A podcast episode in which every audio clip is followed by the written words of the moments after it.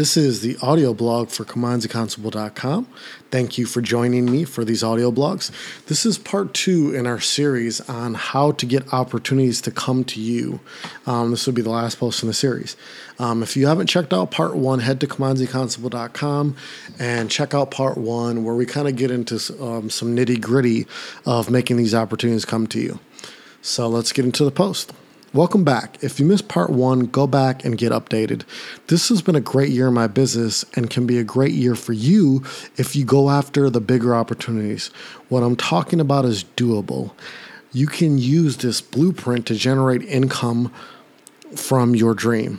A lot of frustration happens when you give into the busy work instead of building your audience. Social media is not enough or the best way to build an audience. Social media is limited. You have to pay to reach an audience. Also, people don't come to social media to make business decisions, it's m- mostly personal stuff. Building a blog, growing a podcast, and building your email list are how you create the foundation to generate a full time income from your dream. Taking that to the next level is getting featured in major media publications. I gave you a strategy for how you can do that last post.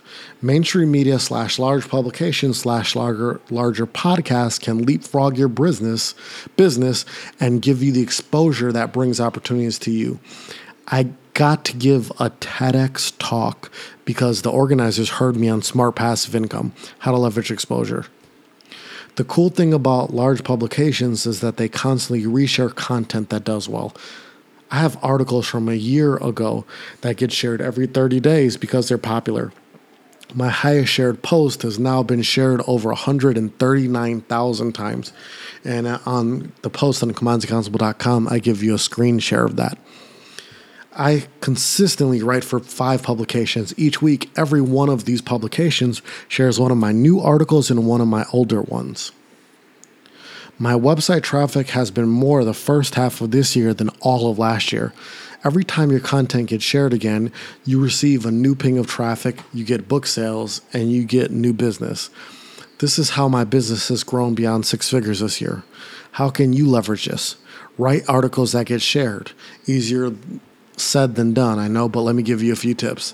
Think shorter articles, not longer.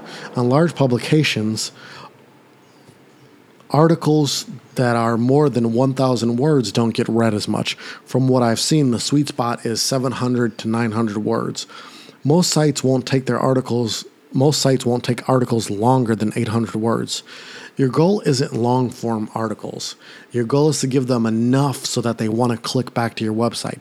That's where you get the meat and in depth content hit on emotions. The technical stuff is great, but lacks emotions. The content that tugs at heartstrings is what people share.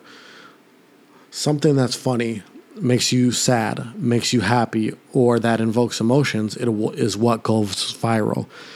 Keep it simple. Don't try to show how smart you are. People on large publications scan and aren't interested in something that will confuse them. Plain language and skimmable works best doing the work. What does it take to make this all work? I made you a video. So in the post, I link to the video, but I'll also add it to the show notes on iTunes.